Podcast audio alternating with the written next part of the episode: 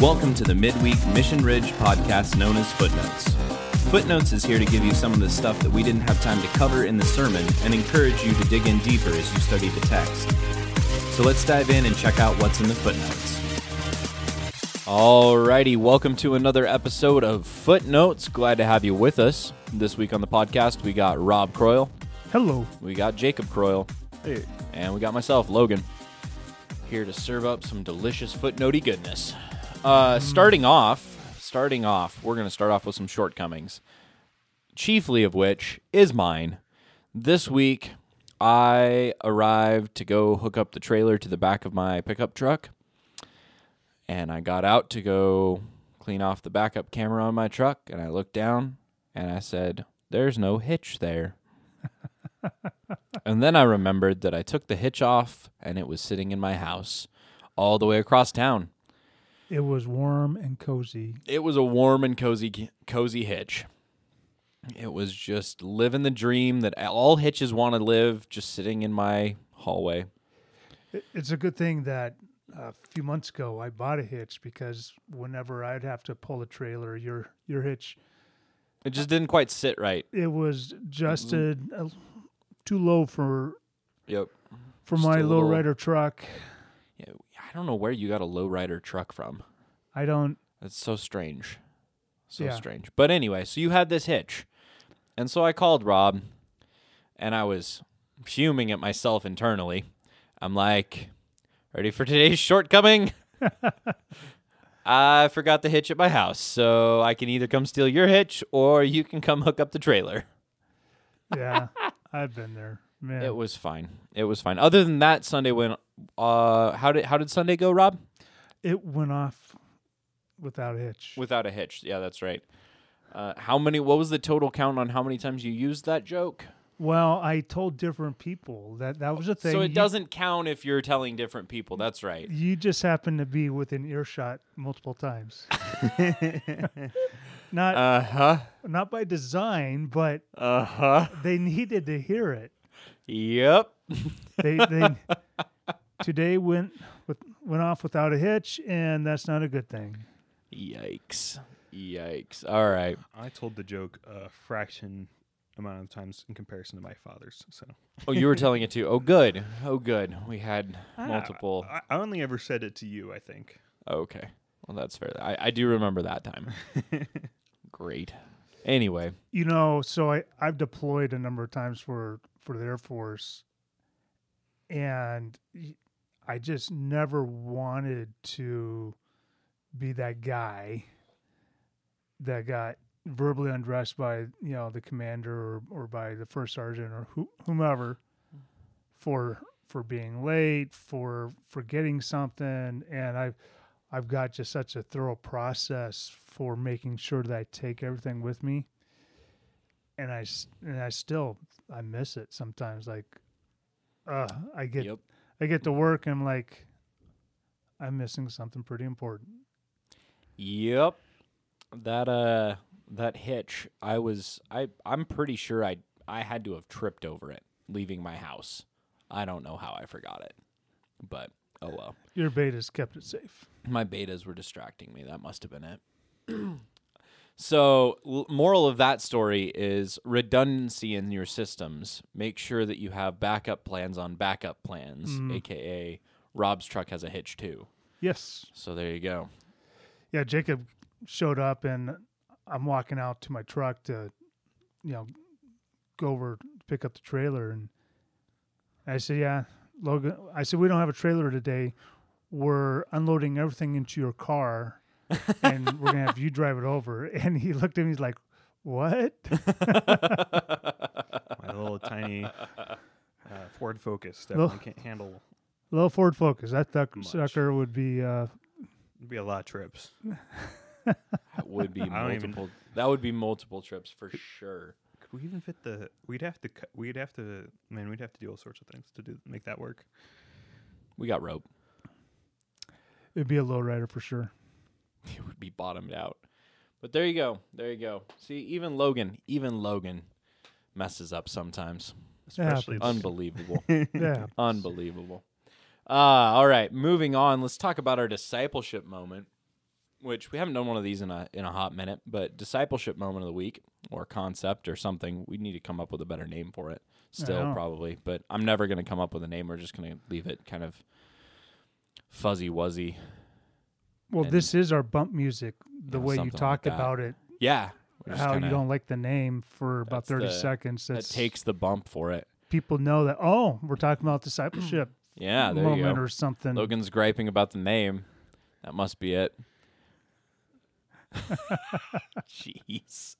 All right, so we're going to talk about environments because we're talking this this series is going through share, connect, minister, disciple. We're talking about how we live out the story.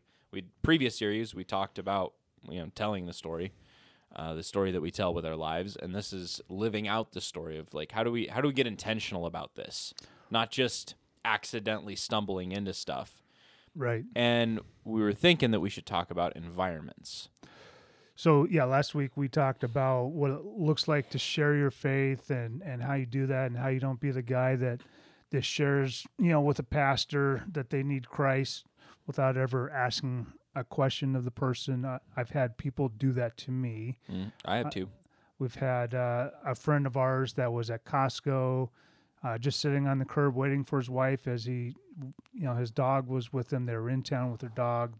Didn't think he should take the dog inside, so he's just hanging out with his dog, and and apparently that was enough for someone to start a uh, evangelistic conversation with a guy that already knows Christ and helps has helped other people know Christ and and has done youth ministry and What you would maybe call a mature disciple. yeah, a mature disciple. And the guy asked a rhetorical question, never really asked a question that would engage in conversation, and then verbally vomited on her friend and handed him a track and and proceeded on with his life. And Probably feeling really good that he'd done a lot of good, and so, good in the world. Uh, so we talked about what it looks like to share your faith because that's kind of a sensitive conversation. It's a it's a conversation I think that a lot of people feel some sense of uh, dread. Could be. And then uh, and then this week, the responsibility of the mature followers of Christ to c- help the new followers of Christ connect to God Hmm. and connect to family and connect to purpose and and it's really the if we're talking about if we're using the metaphor that some are adults some are young adults some are parents some are infants some are children who's feeding whom who's providing the opportunities to engage Yeah. you know those kinds of things well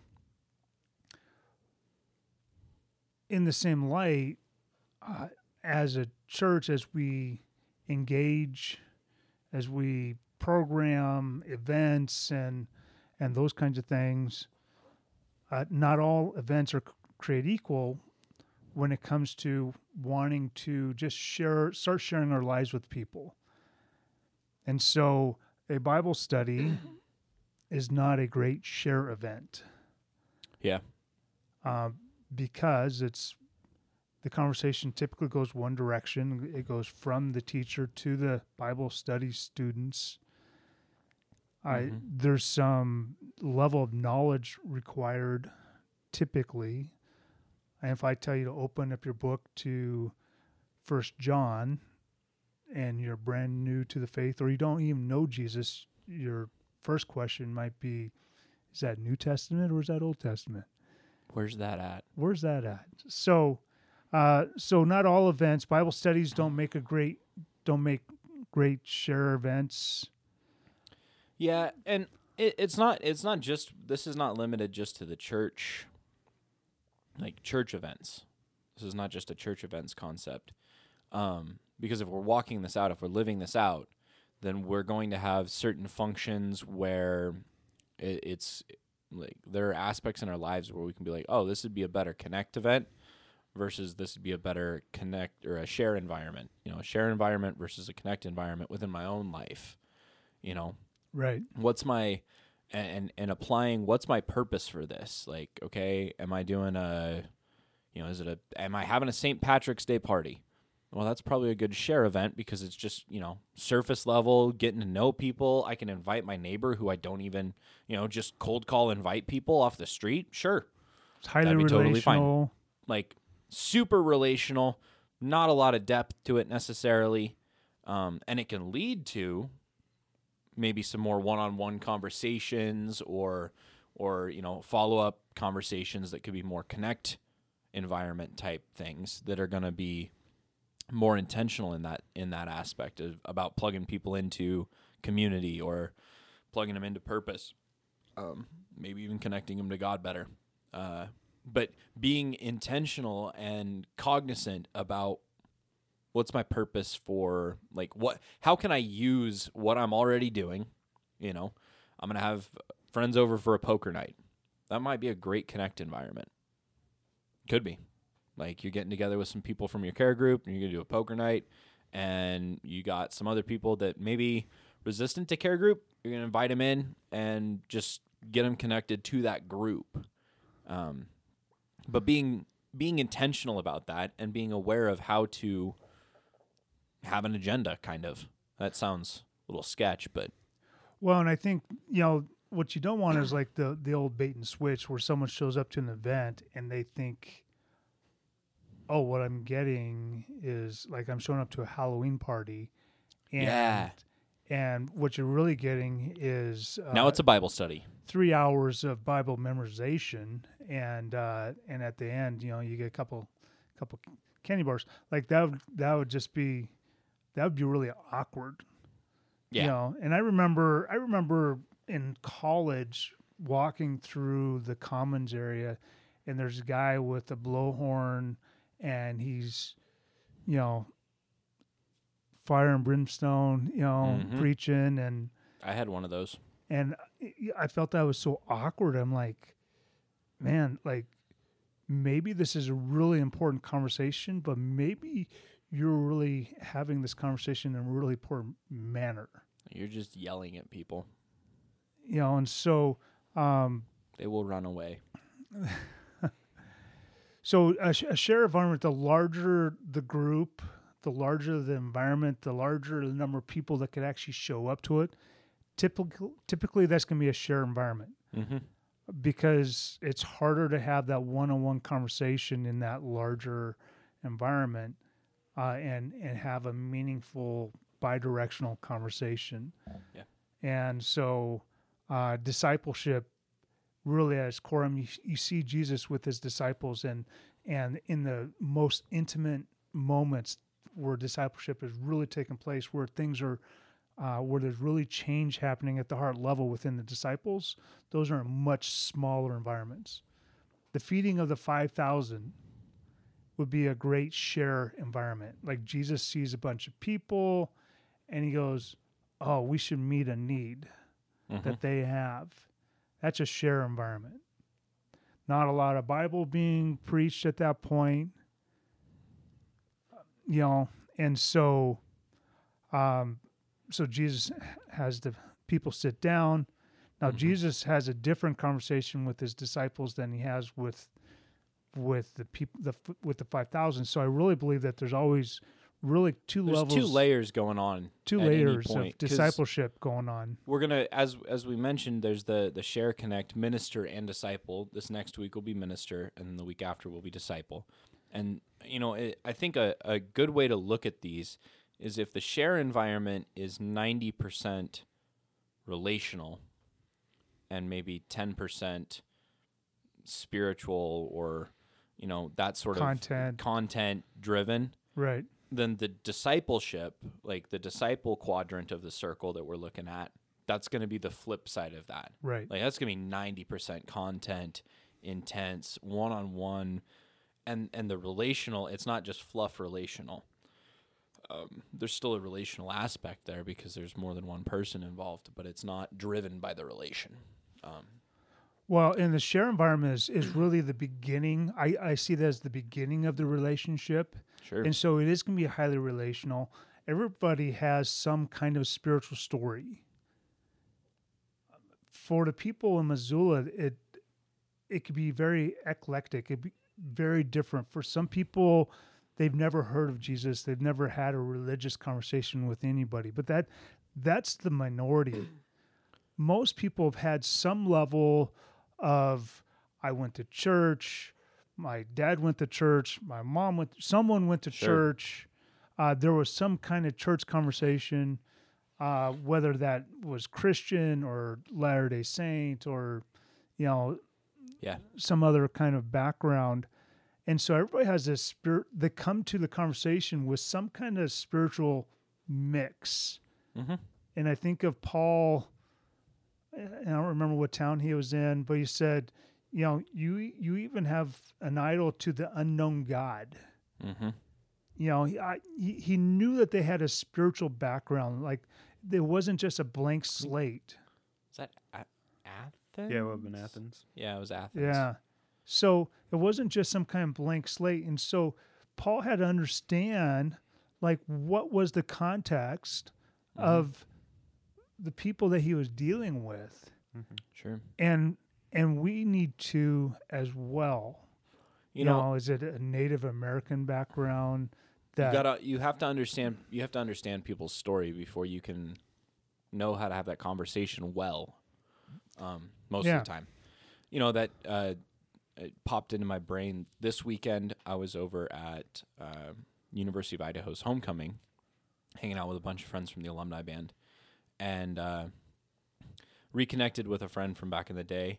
Um, we didn't really know each other very well, just just really acquaintances, kind of. Um, yeah. and so we we got to talking, and w- and then we were we shared contact info, and then we were texting back and forth, and we were doing this last day or so, and uh, just kind of getting to know, and it was just like kind of getting getting reacquainted and figuring out like where where everybody's at in their lives, right? Right. Um, and eventually that led to I was like, you know, I don't really have any reason to, but why not? Like, what's your like?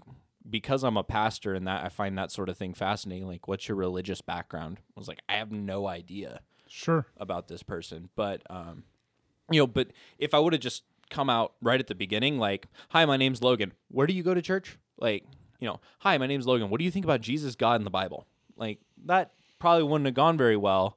But spending a little bit of time just forming some relational capital, um, you know, just getting to know that person's story, then led to that conversation being completely organic and not weird in any way, shape, or form. Then, Yeah, and and the big thing I think for our people to think about when it comes to share environments, uh, you, you're already sharing your life with with people all over the place. You know, either at your workplace, uh, if you're a soccer mom, you know, watching your kids, you know, play sports together. Uh, you know, if you go to the gym, you know, whatever the case may be, like you're sharing your life with folks all the time. Have you considered those are the people that God wants you to just think think in terms of Lord, what kind of conversation do you want me to have with my friend at the gym, with my friend at the soccer field, and my friend at the water cooler? sure, And so, um, connect environments they're they're going to be smaller than the than the share environments. it's gonna be more more content, more one on one, um, more direct, less. It's just they're gonna go deeper. And so, yeah, so these are uh, either one-on-one environments or or maybe a small group of you know three to you know fourteen people, you know, typically. Mm-hmm. And uh, Sunday morning services do have a tendency to be more of a share environment because people, it's uh,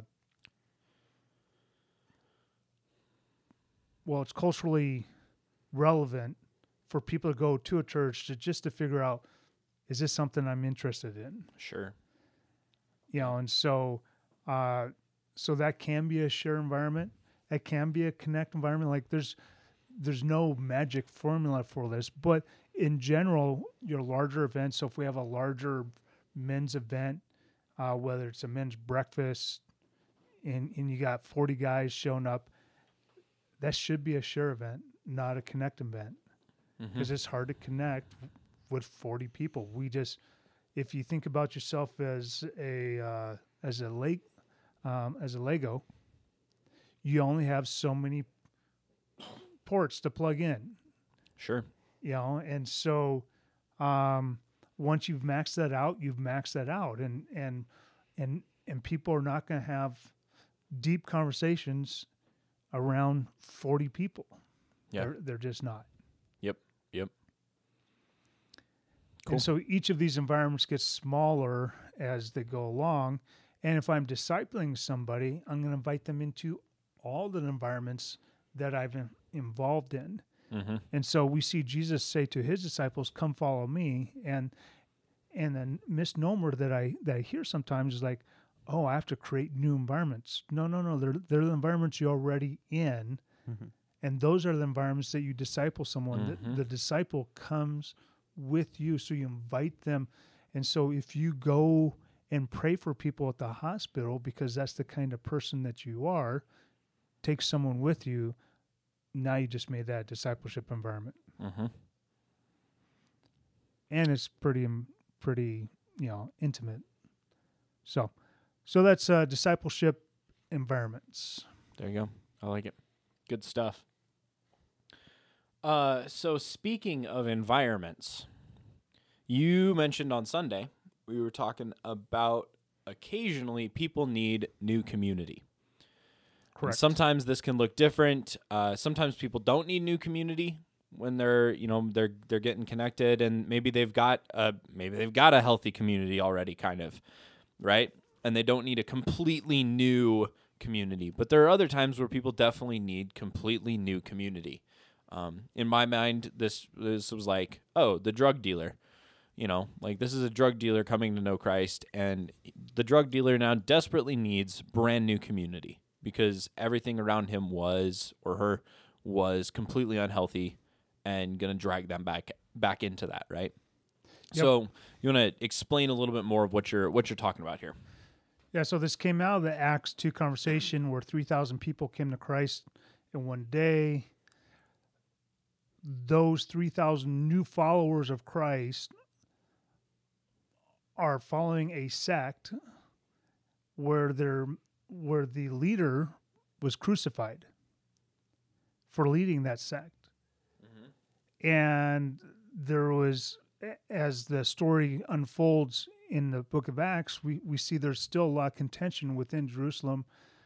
Those 3000 followers would need community they would have to create community the disciples the apostles would have to create community right away which is what we're told in acts 2 42 through 47 that uh, took place but that they would need new community because their friends and family that didn't choose to follow Christ are going to feel like they've been betrayed. Mm. And so, uh, you know, I, I remember reading one of the stories this week out of out of John where where a man is blind. Jesus restores his sight. Uh, the Pharisees ask about, you know, who restored your sight, and he's like, Who "Je- healed you? and he's like Jesus, and they're like, well, we know he's not of God, and he's like, well, that's strange.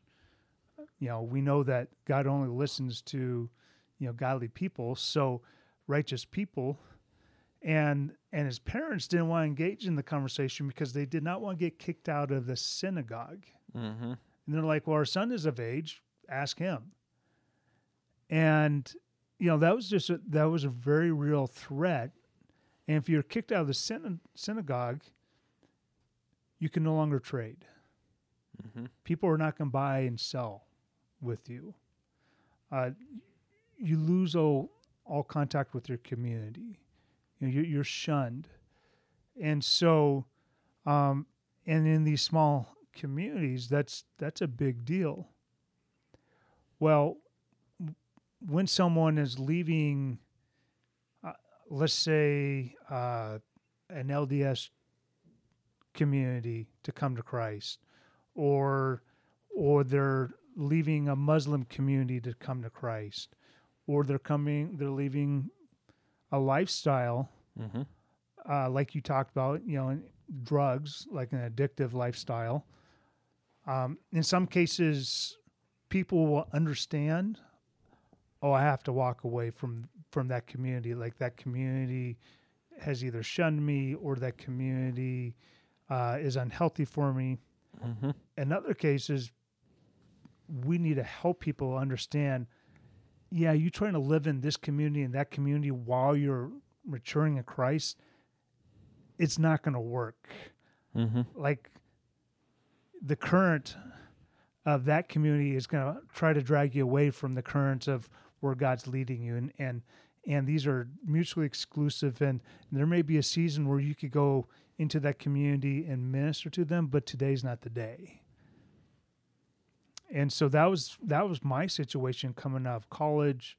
Uh, the people that I was uh, doing life with, uh, just living a very ungodly life, and there was a season where I just could not associate with them because they were a distraction.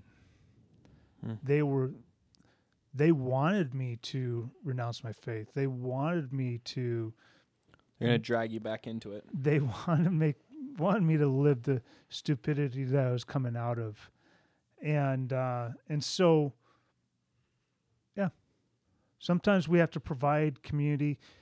You know, within the church world, um it could be because someone just moved in the town Mhm. and now they're joining the church and they need community. So there's there's a lot of reasons Mhm. why that someone uh, could need community.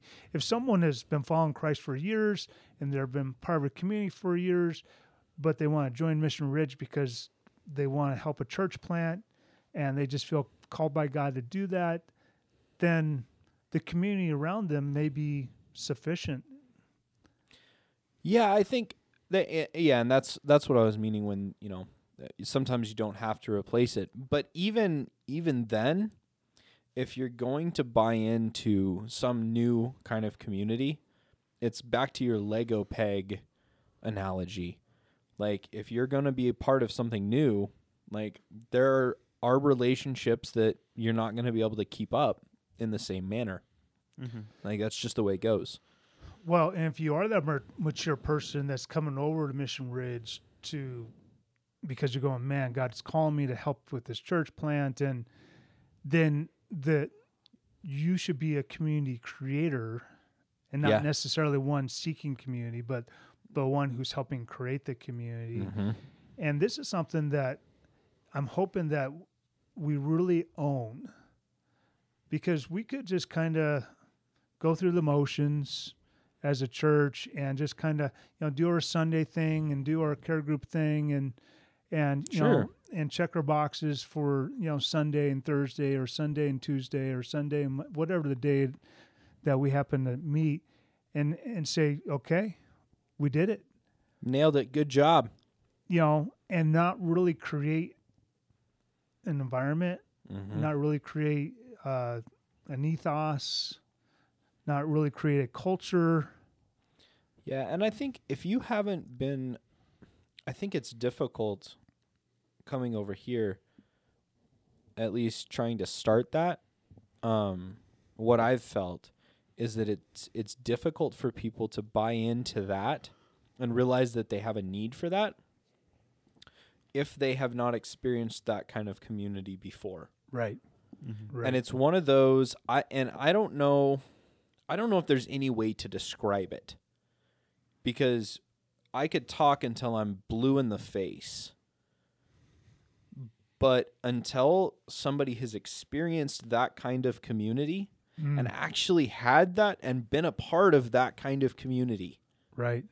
until they've dove in and or had it draw them in as it often happens and Yeah. until that actually happens i don't think people really understand how valuable and how precious that kind of community is Yeah. When when I when I spent the last few weeks in Moscow there at real life in in worship services and I would I would just kind of soak in everything that I got to experience there in Moscow and everything that that it had experienced in Coeur d'Alene and Post Falls with the real lives there. I was so excited to be able to bring that to Missoula. I didn't realize how challenging it would be to create that kind of It's hard to do it Mm. from scratch. yeah It's real hard to do it from scratch. and I, you know, it's a vision that you and I have. Uh, you know, we're excited to see our people start to own discipleship and and start to create this community. But yeah, we're still we're still hungry for all that we saw and, and got to experience there in Moscow.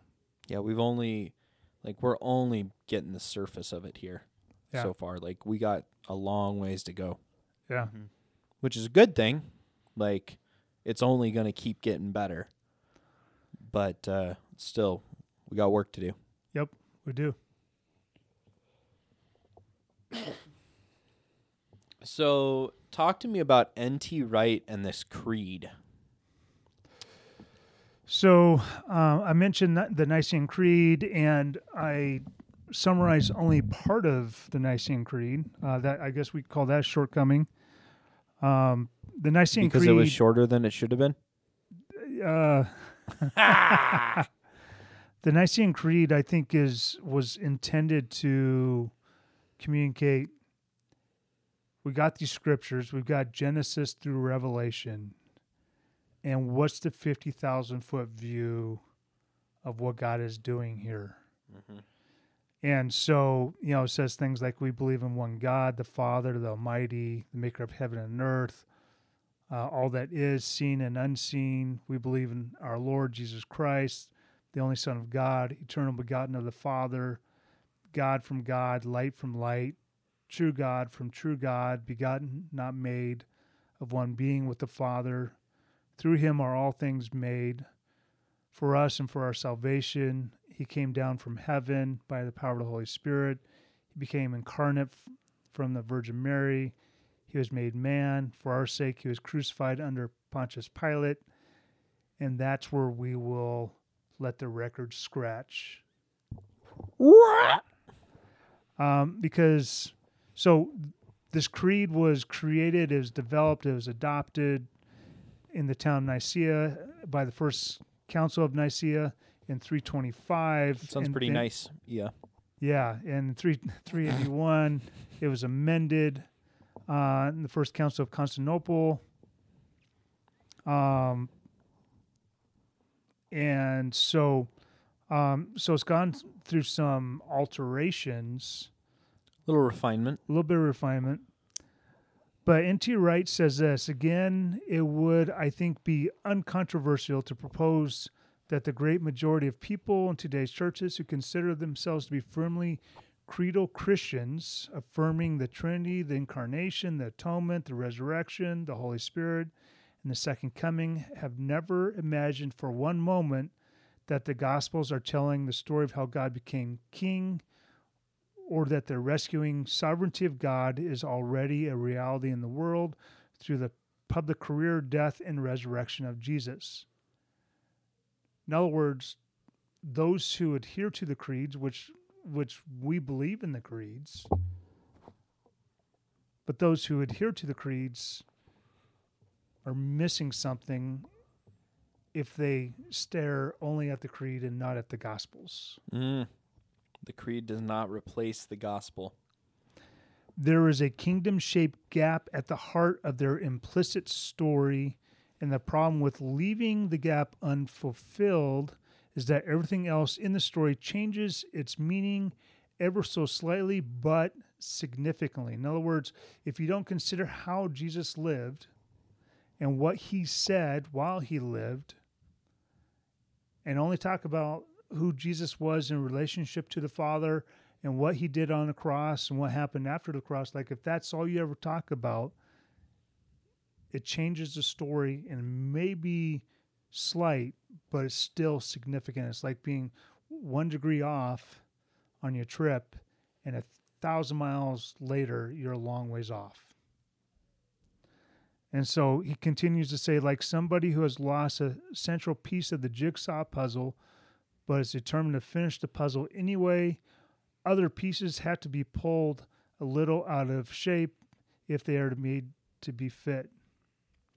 By themselves, the creeds are fine, excellent, solid, uh, evocative, upbuilding, but in their enthusiasts, if their enthusiasts claim that they teach exactly the same thing as the canon, in other words, as the scriptures themselves, Mm-hmm. They have deceived themselves and the truth is not in them. There you go. Wow. And so N.T. Wright in his book, uh, How God Became King, Jesus came pronouncing a coming kingdom, the kingdom of God, and told us what the kingdom of God would look like, how to live in it, how it would be established. And we're called to that ourselves. So, some little gee whiz information on the Nicene Creed. That's good stuff. It's good commentary by N.T. Wright. Can't replace can't replace the original. No. Creed only seems like it only uh, it's meant to accompany or uh, it's almost we'll we'll talk about the midrash every once in a while, right? And that helps us understand the canon, helps us understand the the Old Testament, the Jewish teachings. But and in that say in that kind of same sense, maybe the creed is meant to help us understand the fifty thousand foot view, right? But not obviously if it's a fifty thousand foot view, it doesn't have all the details. It doesn't have the whole story spelled out.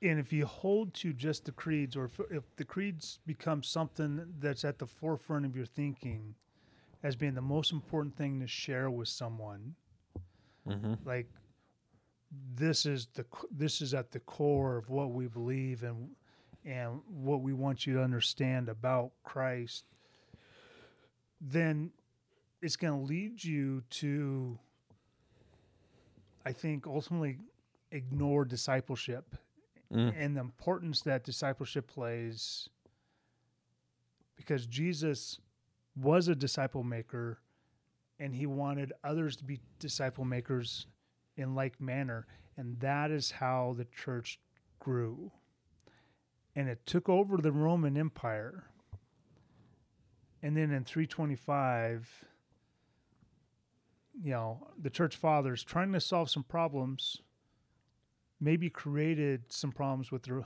with their own solution Hmm. and uh and maybe maybe created some confusion on on what the goal was Mhm. so and i don't think i don't think they i don't think this was intended so uh, if you want to hold to the creed i i applaud that because i agree with what the creed s- speaks to but don't forget to talk about, to dwell on, to think about, to look at what Jesus Christ said and did in his three year ministry because it was extremely important to the four gospel writers. And I think it should be to us as well. Mhm. Don't forget the rest of the story. there you go. There you go. So, Jacob, you had a you had a, a footnotey goodness tidbit uh, coming out of Acts thirteen ish is what I put on the board because you were like it's it's around thirteen. Yeah, it's uh, it's near the end of Acts 13. Um, so uh, this is the very beginning of Paul's uh, journey. Um, he he's very recently been uh, converted. Um, just became Paul. Um, and I think Previously known as Saul. if I remember right, this is the first time he's spoken. Uh, no, not quite. But uh, this is the first time he's gone to like a He A yeah he's, synagogue. he's setting out on his missionary journey here. This first one, yeah. Yeah, so so he's in uh, Pisidian Antioch, um, which if you remember, Galatians series is like that area. Mhm. Um, but uh, we talked about this back in the Acts series too. mhm. And and this is just a great example of uh, in the sermon we had an example of uh, connecting and inviting people in and, and all that. This is a g- good example of that not going well. Okay, tell me the story. So Paul and Barnabas uh, show up in Pisidian Antioch, and Paul gives a sermon. Um, and uh, it's, it's the gospel, uh, essentially. Um, Preaching Jesus. and from a lot of i guess modern understanding of what modern church understanding of what of the jews like we would have just said okay well they rejected them because of the gospel or Yeah, sure. like the. Jews. Yeah, because they, you know, they just killed Jesus. and they didn't like the gospel at all but this seems to say otherwise because uh, starting in acts 13.42 it says as they went out the people begged that these things might be told them uh, the next sabbath and after the meeting of synagogue broke up many jews and devout converts to judaism followed paul and barnabas who as they spoke uh, with them urged them to continue in the grace of god so they, they loved it they thought it So was Paul, great. Paul and Barnabas are preaching gospel, and they're preaching resurrection and Jesus, and Mm-hmm. love your neighbor as yourself, and all that good stuff. yep And the Jews are loving it. The Hmm. Jews in this synagogue are loving it, eating it up with a spoon. and he's Want them back next week. including the gentiles and everything some pretty controversial stuff. Gentiles are in. They're still, and they're still, they're still good with it. Yeah. But then uh, in 44, it says, The next Sabbath, almost the whole city gathered to hear the word of the Lord. Now this city is how big? Ah. Do Ah, you remember this? I don't remember. It's fairly Rough big. estimates around five thousand to eight thousand 5,000, 8,000. is what I had heard. Now I'm Um, pulling that out of my memory bank, so I could be wrong. Go double check me, please. And my understanding for this general area, maybe not specifically Pisidian Antioch, but this general area, about a fifth of the con, uh, a bit of the pop, a fifth of the population was Jewish, So about twenty, Um, about twenty percent Jewish, twenty percent Jewish. and most of the uh, most of the population not Jewish. Yeah. Um. Gentile swine. Oh wait, no, that was a pun. Uh, but when the Jews saw the crowds, they were filled with jealousy and began to contradict what was spoken by Paul, reviling him.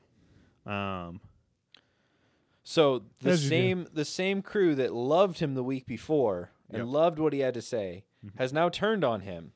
And go back go back to that verse there. What what changed? But when the Jews saw the crowds, So everybody shows up. Mhm. All these Gentiles show up at synagogue and it gets crowded. And it gets it gets well, those people, Mhm. why are those people here? That's terrible. Who let them in? That person with tattoos? Why is he here? is, is that a hat I see? is that guy smoking? Oh, the nerve. He smells like cigarettes. Get him out of here. Those people show up. And all of a sudden, the Jews that previously loved Paul's teachings and begged him to come back the next week, yep, they've turned on him. yep. And they, they, they ended up like driving him out and stoning him, didn't they? Uh no, Was they, that not he did he not get stoned at this one? no, they kind of said some stuff, but he ends up coming back later. Okay. So I don't think it stuck too bad, but they did leave. They did They, have to leave. they slander him and drive him out. Okay. yeah. All right. So, what's the what's the application here to when we're inviting people into connect environments? Mm-hmm. When we're talking connecting people, what is that? How does how do you make the connection between this story and and what we're doing? Well, and and the point of bringing up this story was just how how challenging uh, Connect can be, um, and like uh, if we actually look at the Jewish perspective, there are some very good reasons why they're they're having a hard time with this. Um, the Gentiles, uh, like especially like you know like these were probably a lot of Greeks or something like that, very different people, and a lot of them do do a lot of pretty messed up stuff. Sure. Um, There's a reason why they they decided. Well, if you think back to the Cornelius story in Acts 10, Mhm.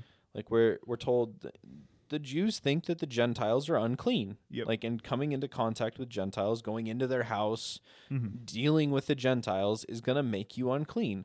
Well, there's a reason for that. A lot of times they're doing things, they're eating things, their their practices, they're doing unclean things, which would be rough for the Jews. Yeah. Well, and, and even beyond that, because like unclean, like that unclean system Mhm. didn't have a lot to do with morality. Um, so like even beyond that is even just like you know uh the morality of the greek worldview was abysmal in comparison Vastly different. um and uh for for my example uh logan how would you feel if the entire state of california moved to montana Oh man. oh man. So everybody in California moves to Montana. yep I'm moving to California. Is that what hmm. god would want you to do Yes, he would want me to reclaim California. That's a beautiful country. That's a beautiful that's a beautiful state full of many many people who I'm very glad don't live in Montana currently. But Well- if they all left, then yeah, we'll trade them. Well, in the context of this story, you think God wants you to love your new Californian neighbors? Well, they would now be Montanans, and I would be Californian because I would move to California, where now the Californians were not. Well, that'd be See how this works? This is beautiful. I'm all in favor of this. Let's take it back. Well, and like, man, Can we be give them North Dakota? It'd be hard with. Like, I like Montana too much. Can we give them North Dakota and Eastern Montana? I'd go for that. all of a sudden we're outnumbered. All of a sudden, all of a sudden, we are outnumbered. You could get That'd like rough. you could bring all of LA and outnumber everyone in Montana. Yeah. I, So- know, I, I think what Jake's trying to bring to the conversation I know I'm giving him a terrible time with this. uh, uh, is is is clash of cultures. Sure. And, and how do you deal with clash of cultures? And and back to your question, the larger that group, be, the larger the group that's dealing with the clash of cultures, the harder it is to have an honest conversation because you get groupthink that takes place, Oh yeah. Which is why we, you know, a share event. We're not going to engage in these large conversations. We're not going to engage in in this uh, dialogue that Can be Is- divisive. yeah that's divisive you know we're gonna we're gonna do that in this in smaller environments where people can express themselves they could feel heard they could uh, consider new things and Yeah. and so the deeper conversations you know it's just like you know even the difference between spiritual mir- milk and spiritual s- meat or solid food you know like Sure. like there's some conversations that need to happen after some in, some initial conversation like like if you're not spiritually mature there's some conversations you're not ready for mm-hmm. you know f- through the scriptures and so you know you start off with the with the with the right kind of conversation Mm. Yeah. That's a really good analogy, Jacob. I was giving you a terrible time with that. Yeah. Well, I, yeah, and, and the big point is just like how hard it can be. Um. To invite in people that are different Yeah. and they're gonna and the thing is when you bring in those people, what happens to your group? It gets uh It changes. changes. Like you're gonna see a shift. Mm-hmm. If you've got a if you have a demographic that is uh vastly we'll, we'll just use this because it's a, an easy analogy. If you have a if you have a demographic in your in your community that's vastly right wing Mm-hmm. and all of a sudden you bring in a bunch of friends you make a bunch of friendships with a bunch of left wingers guess what? Your group is going to have a little bit of turmoil and it's going to shift some Mm-hmm. that doesn't mean it's a bad thing but it might be a little uncomfortable for you. Yeah. and the same you know take it vice versa the other way around like it's going to be a little uncomfortable. Like that's part of that's part of being in community and that's part of what connect environments teach us how to do is how to deal how to learn to be in a community that can deal with that. Right. You know that's that's what care groups about. That's what all of these connect environments are about is getting people learning as a spiritual child or whatever to be able to deal with people in that manner. Yeah and this is why they met in homes. I mean they they you know the temple was not theirs to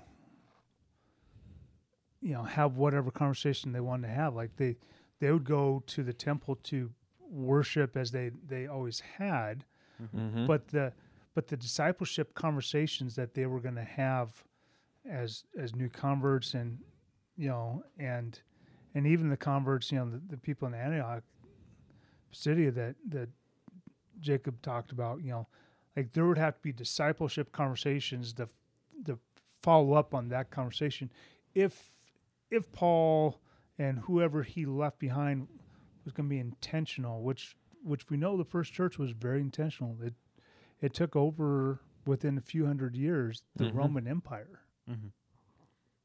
Yeah. so Good stuff. yeah Good stuff. That was a good analogy, Jacob. well done. Well done. There you go. Well, I think that about does it for today. So uh, if you got any questions, concerns, or comments, give us a holler at info at missionridge.church. You're on our social media. We're on Facebook. We're on Instagram. I don't know if we got a Twitter or not. I don't think we do. We never check that if we, We do. do. We do? we do All right, somebody might check that. I won't check that. Um, Facebook, Instagram, much better ways to get in touch with us, or info at missionridge.church. And uh, we'll uh, hopefully see you at church on Sunday. If not, we'll uh, catch you next time. Our Twitter is Mission Oh. Ridge MT Mission Ridge MT. one word Cool. Learn something every day. have a great week Catch you next time. You've been listening to Footnotes on the Mission Ridge podcast. For more information about Mission Ridge, please visit our website at missionridge.church. Thanks for tuning in. We hope the rest of your week is straight up hashtag blessed, and that you'll join us again next week for more footnotes.